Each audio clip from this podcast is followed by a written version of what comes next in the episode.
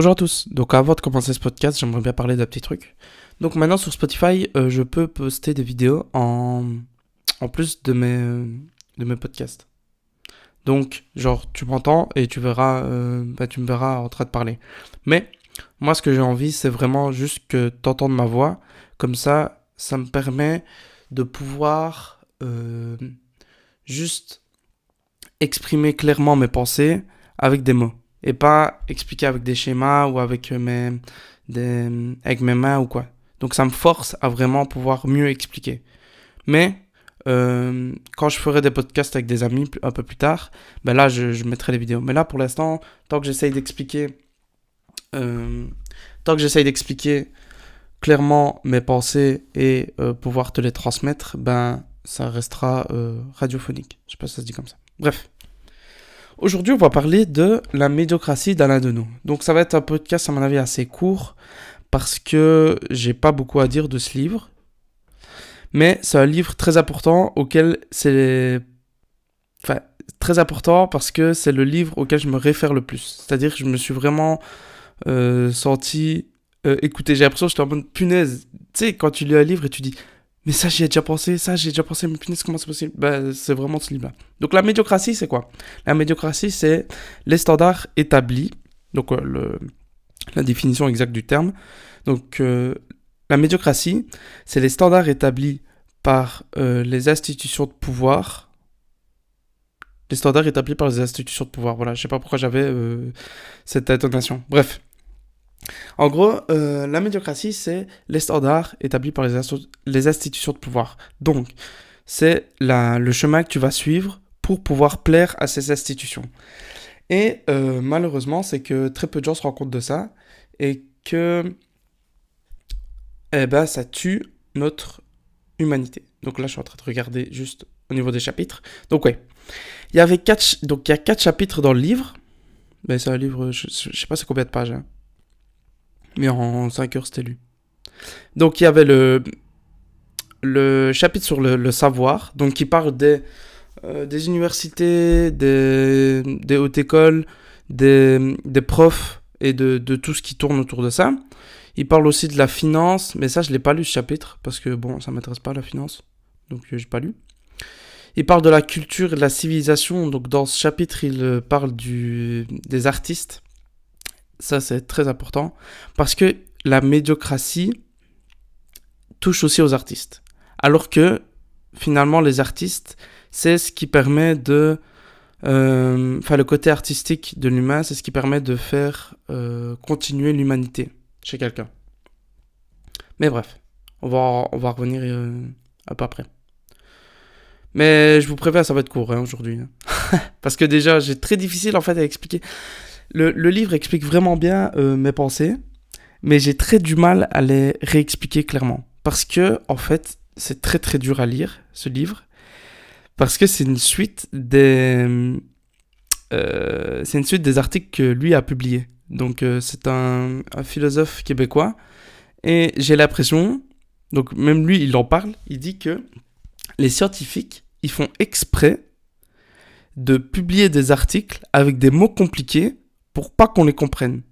Genre je te jure, moi, moi des fois je suis intéressé donc à lire des articles scientifiques.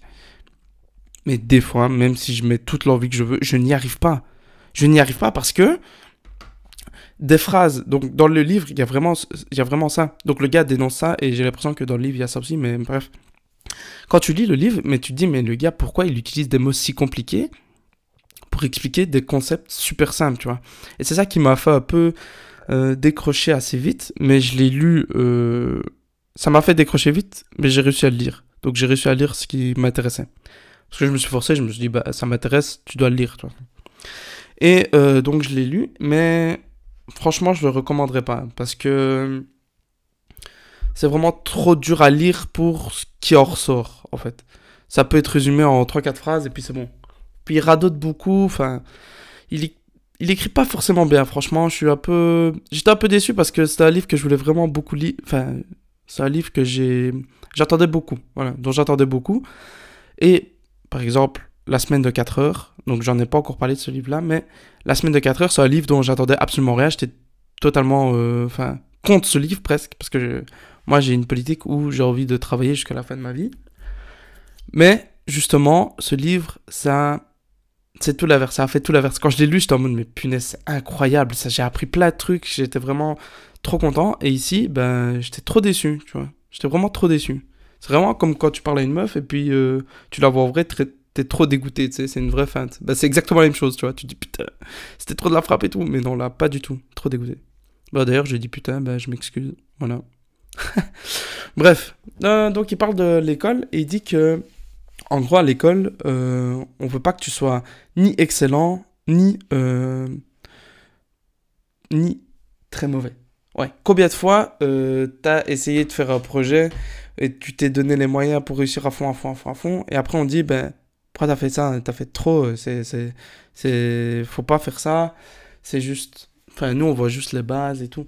Enfin, moi quand j'en parle souvent à mon, à des gens avec qui euh, j'ai travaillé, donc dans mon, dans mon école, je veux dire, eh ben, souvent ils se donnaient les moyens pour réussir à fond les projets et après, en face, le prof disait, mais non, t'en fais trop, nous ici, on voit pas ça et tout.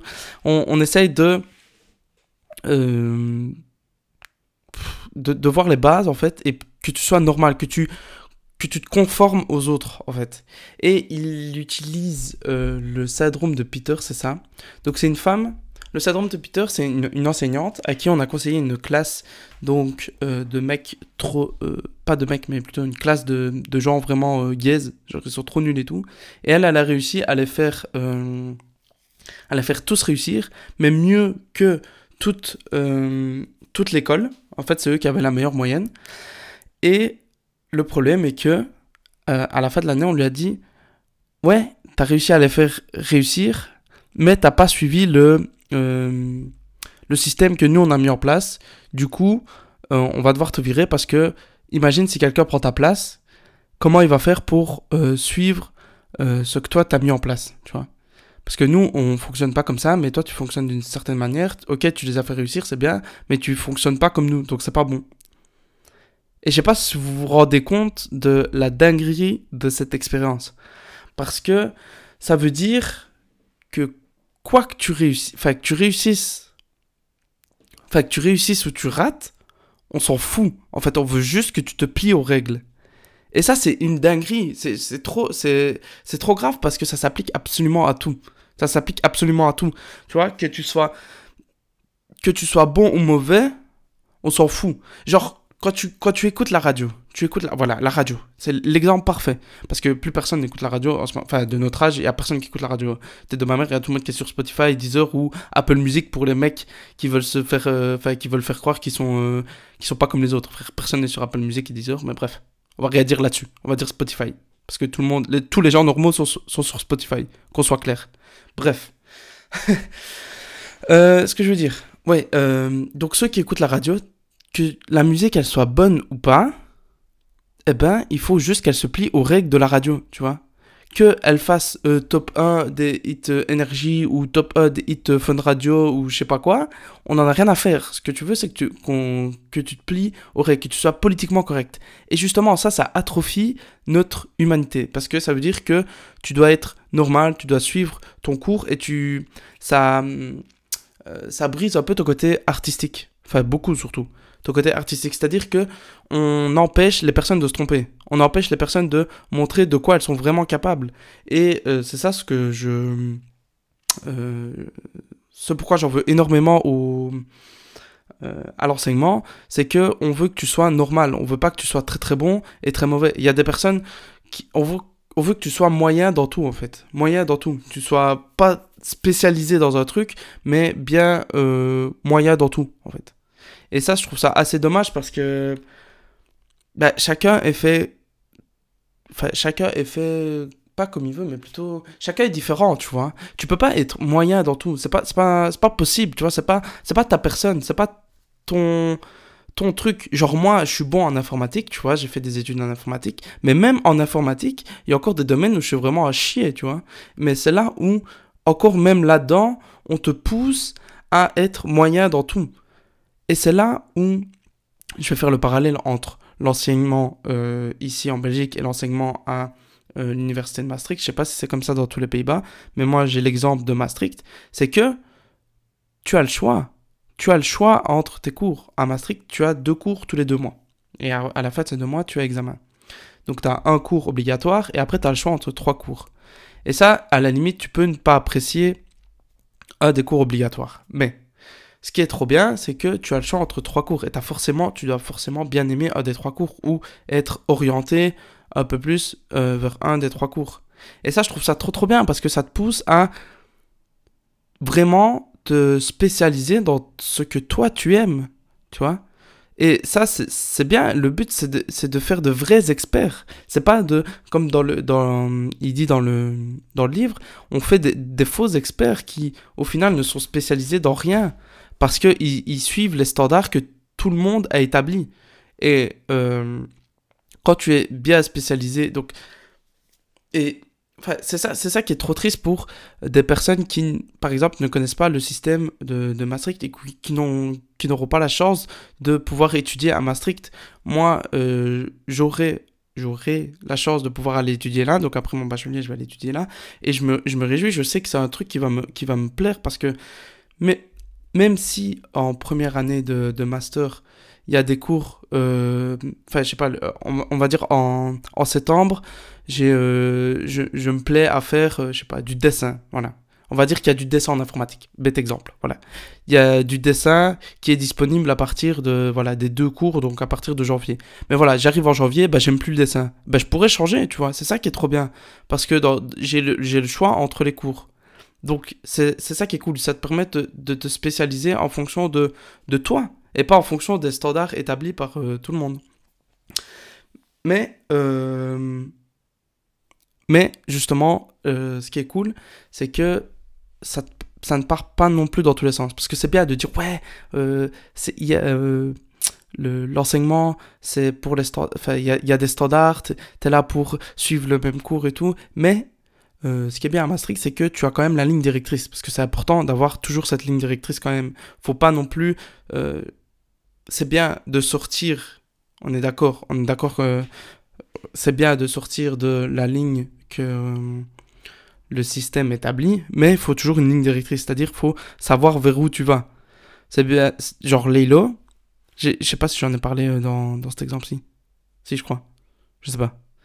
Ben ok, il sortait des, des, trucs standards, mais sa ligne directrice, ça restait quand même lui. Tu vois, il restait lui-même, c'est ça. Son honnêteté envers lui-même, en mode, tu fais ton bail, tu fais tes trucs, et euh, tu, ne te tu ne te plies pas au standard, mais au moins, tu fais, tu fais ta ligne directrice, c'est ton truc. Donc c'est ça qu'il faut garder en tête, c'est qu'il faut toujours rester... Euh, faut toujours avoir une ligne directrice, malgré, malgré le fait que euh, tu ne te plies pas au standard. Puis il parle euh, ouais, du côté, donc le côté artistique, ça j'en ai parlé. Ben voilà, ben, c'est à peu près tout en fait. C'est à peu près tout. Le livre, ouais, il est un peu. Euh, ouais, c'est un peu court ce podcast, c'est vrai. Mais euh, comme j'ai dit, ouais, il, écrit trop bizarrement l'artiste. L'écrivain. Il a juste. J'ai l'impression qu'il a pris ses comment ça s'appelle? ces articles, les a mis l'un à la suite de l'autre, mais c'est un livre qui me correspond bien parce que je me suis toujours senti, euh, je me suis toujours senti différent en fait. Parce qu'il y a tout le monde qui est en mode, ok, moi je vais sortir de mon bachelier, je vais avoir mon petit job, mon petit CDI et tout ça. Mais c'est vraiment frappant quand tu, quand, tu attends, quand tu entends des gens dire ça. moi, ça me frappe parce que moi, c'est vraiment une, un, un, cadre de vie qui me plaît pas du tout, tu vois. Et c'est les gens, ils font, ouais, petit CDI, ton petit salaire et tout est tranquille, tu prends pas la tête. Mais, enfin, je sais pas, moi je trouve ça triste. Je trouve ça triste parce que tu. Tu. Enfin, tu. Allez. Tu traces déjà le chemin pour ton futur en fait. Et ça, c'est trop. Enfin, tu dis, ouais, ok, je vais avoir mon CDI et tout. Et alors, tu. Enfin, je sais pas. Je sais pas comment exprimer. Je sais pas comment exprimer clairement ce que je pense, mais ce que je veux dire par là, c'est que tu ne vis pas au jour le jour, tu vois. Genre, bah, c'est pas non plus la bonne chose à dire, mais. Enfin. Enfin, ce livre m'a vraiment. Euh, m'a quand même un peu déçu. m'a quand même un peu déçu, mais j'ai quand même appris quand même. Pas beaucoup de choses, mais voilà. Ça a quand même plu de le lire, quoi. Mais voilà. Je le Franchement, si toi tu dois le lire, bah je le lis pas. je te le recommande pas. Genre, tu peux le, tu peux le résumer en 3-4 lignes et puis c'est bon, quoi. C'est pas genre en mode euh, je vais revenir dessus, je vais le lire plusieurs fois, je vais il euh, y a des choses, il y a des écrits qui vont qui vont changer et tout mais enfin il y a des, des, trucs que tu vas mieux comprendre et tout. Non, là pas du tout. Là, j'ai l'impression qu'il se répète 26 fois, que c'est tout le temps la même chose et tout. Donc bon. Voilà, c'est à peu près tout pour ce podcast. À la semaine prochaine et euh, bah, prenez soin de vous. Hein.